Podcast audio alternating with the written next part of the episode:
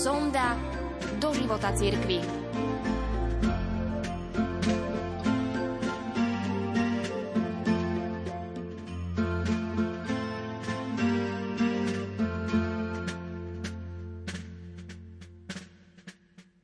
Pred niekoľkými rokmi som dostal list od kňaza, ktorý predtým, ako sa stal klerikom, pracoval ako laický misionár v Číne. Napísal mi viacero príbehov o cirkvi v Číne, ale jeden na mňa urobil osobitne veľký dojem.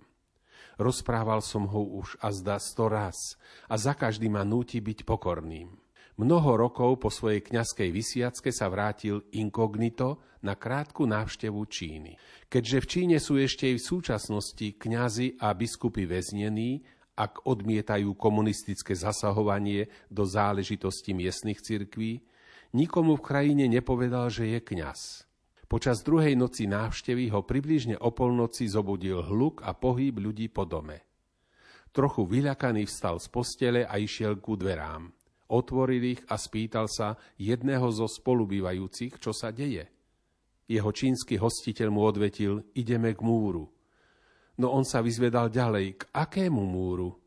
Pán domu odpovedal, poď s nami a ukážeme ti. V domčeku bývalo viac ako 20 ľudí a hoci nikto z nich nevedel, že je kňaz, vedeli, že mu môžu dôverovať. Neuspokojený s odpovediami, ktoré dostal, zišiel dolu schodmi, kde sa stretol s jednou zo starších žien, s ktorou sa zoznámil už dávno. Spýtal sa jej, čo sa to robí. Ideme k múru, odpovedala tíško. No on nástojil, dobre, ale k akému múru? Ona rovnako tíško odvetila, poď s nami a uvidíš. Obliekol sa teda a vydal sa so skupinou do noci. Kráčali niekoľko kilometrov a po ceste sa k ním pridávali ďalšie skupiny ľudí. Dovedna ich bolo asi 120 mužov, žien a detí. Prišli k lesu a všimol si, že niektorí muži zo skupiny začali vyliezať na stromy. O pár minút neskôr zastali na čistinke v lese, uprostred ktorej sa nachádzal múrik vysoký asi 1,20 m. Išlo o zvyšok starej zbúranej budovy. Stará žena sa k nemu otočila a usmiela sa na neho s veľkou láskou vychádzajúcou priamo zo srdca. Vnímal jej neuveriteľné dojatie, ale nevedel si ho vysvetliť. Aj ostatní vyzerali byť rozcítení, on sa však bál. Pri pohľade vyššie si všimol mužov v korunách stromov okolo čistinky. Skupina potom podišla k múriku a padla pred ním na kolena. V zápäti jeden z mužov stal, prikročil k múriku a vybral z neho tehlu. V otvore sa objavila malá monštrancia s Eucharistiou.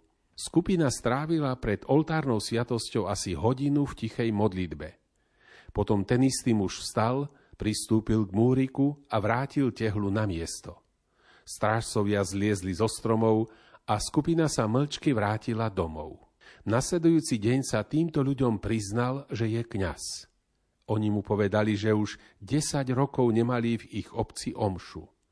Raz alebo dvakrát do týždňa chodili uprostred noci k múriku, riskujúc vlastný život, aby strávili hodinu s Ježišom skutočne prítomným v oltárnej sviatosti. Počas nasledujúcej noci tento kňaz odslúžil na múriku omšu a vymenil hostiu monštrancií. Tento zážitok bol pre neho jedným z vrcholných okamihov jeho kňazskej služby. Nie som si istý, či docenujeme silu Boha prítomného medzi nami v každom svetostánku. Keby bol ten kňaz vtedy v noci odhalený, uväznili by ho a mučili. Zvyšok skupiny by takisto pozatvárali a niektorých by možno i popravili. Veľmi dobre si to uvedomovali, ale bolo to riziko, ktoré boli ochotní podstúpiť. Čas strávený v tichu chrámu v sebe ukrýva tajomnú moc. Rád by som vás pozval vyskúšať si to osobne. Počas svojich rokov som navštívil množstvo kostolov, do niektorých sa znovu a znovu rád vráciam. Vyrástal som v Sydney, kde sme patrili do farnosti svätej Marty. Tam som začínal so svojimi modlitebnými 10 minútovkami v kostole. Keď sa vraciam do Sydney navštíviť rodinu a priateľov, vždy sa teším na návštevu tohto kostola. Pod svetostánkom je tam nápis Pán môj a Boh môj. Tieto slová mali na mňa hlboký účinok. V súčasnosti bývam v Amerike, v Cincinnati. Rád prichádzam modliť sa do kaplnky františkanského kláštora nedaleko nás. Františkáni rozostavili okolo svetostánku rady stoličiek. Rád sedávam jeho blízkosti a rozprávam sa s Ježišom o tom, čo prežívam. Opakovaná skúsenosť ma učí, že vo svetostánku nájdem odpoveď na všetko. Ani keby som obišiel všetkých ľudí, ktorých som v živote poznal a pýtal sa ich, čo mám robiť v tej ktorej situácii, nedozvedel by som sa viac, ako keď sa na to spýtam Ježiša vo svetostánku.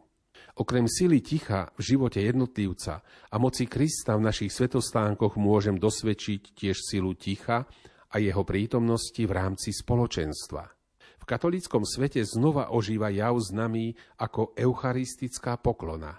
Viac a viac farnosti si zriaduje adoračné kaplnky a mnohé z nich sú otvorené 24 hodín denne. Niekomu sa to môže zdať staromodné či svetuškárske. Moja skúsenosť však hovorí, že kdekoľvek vo farnosti praktizujú eucharistickú poklonu, spoločenstva veriacich sú živšie. Ľudia sú tam duchovne sústredenejší, činorodejší, veľkorysejší voči Bohu a spoločenstvo viac prekvitá. Kedy konečne prestaneme odmietať tieto súvislosti, ako by šlo len o zhodu náhod? Zdá sa, že adoračné kaplnky priťahujú ľudí k Bohu, hĺbšiemu duchovnému životu a dávajú im niečo, čo ľuďom v súčasnosti veľmi chýba. V dnešnom svete je niekedy ťažké nájsť si tiché miesto. Ticho je však podstatné pre raz v duchu. Naše duše potrebujú stíšenie tak, ako potrebujú vzduch na dýchanie alebo vodu na pitie. Modlím sa za to, aby sme s rastúcim lomozom vo svete pokračovali vo vyčleňovaní miest, na ktorých ľudia môžu stretnúť Boha v tak prepotrebnom tichu. Zatiaľ, čo moderný človek stále viac plní svoj život hlukom a usiluje sa odsudziť Bohu stále viac oblastí svojho života, Boh nás pozýva do ticha a do svojej prítomnosti. Tu v Božej prítomnosti nájdeme prístav pre naše unavené srdcia a mysle. Vo veľkolepej škole ticha dozrievajú odhodlané srdcia a vyrovnané mysle. Ak sa započúvame, zachytíme Ježišov hlas, ktorý sa nám zretelne prihovára. Poďte ku mne všetci, ktorí sa namáhate a ste preťažení a ja vás posilním. Vráťme sa teda k otázke, či sa musíme modlievať v kostole. Nemusíme. Ale ak sa to dá, prečo nie? Je mi jasné, že pre niektorých je to nereálne. Zo zdravotných dôvodov musia byť doma alebo žijú vo veľkej vzdialenosti od kostola. Pre väčšinu z nás je to však len vec priorít. Vyhovuje nám chodiť modliť sa do kostola? Pravdepodobne nie. Pochybujem však, že vy a ja robíme niekedy čosi dôležitejšie, ako je trávenie času s našim Bohom. Záväzok ku každodennej modlitbe si v našom dennom rozhoru zaslúži prednostné miesto. No príliš často sa ocitáme v zajati všemožných iných naliehavých priorít. Problém spočíva v tom, že tie najdôležitejšie veci v živote sú sotva kedy súrne. Modlitba nám pomáha usporiadať si veci podľa dôležitosti a tým dôležitejším dať v živote ústredné miesto.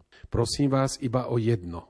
Ak sa to aspoň trochu dá, vyskúšajte, o čom tu píšem.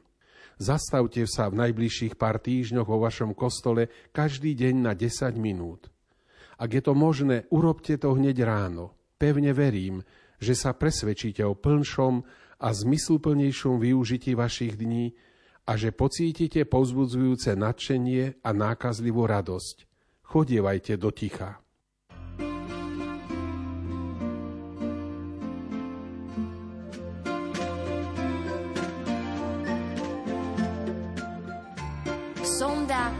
do života cirkvy.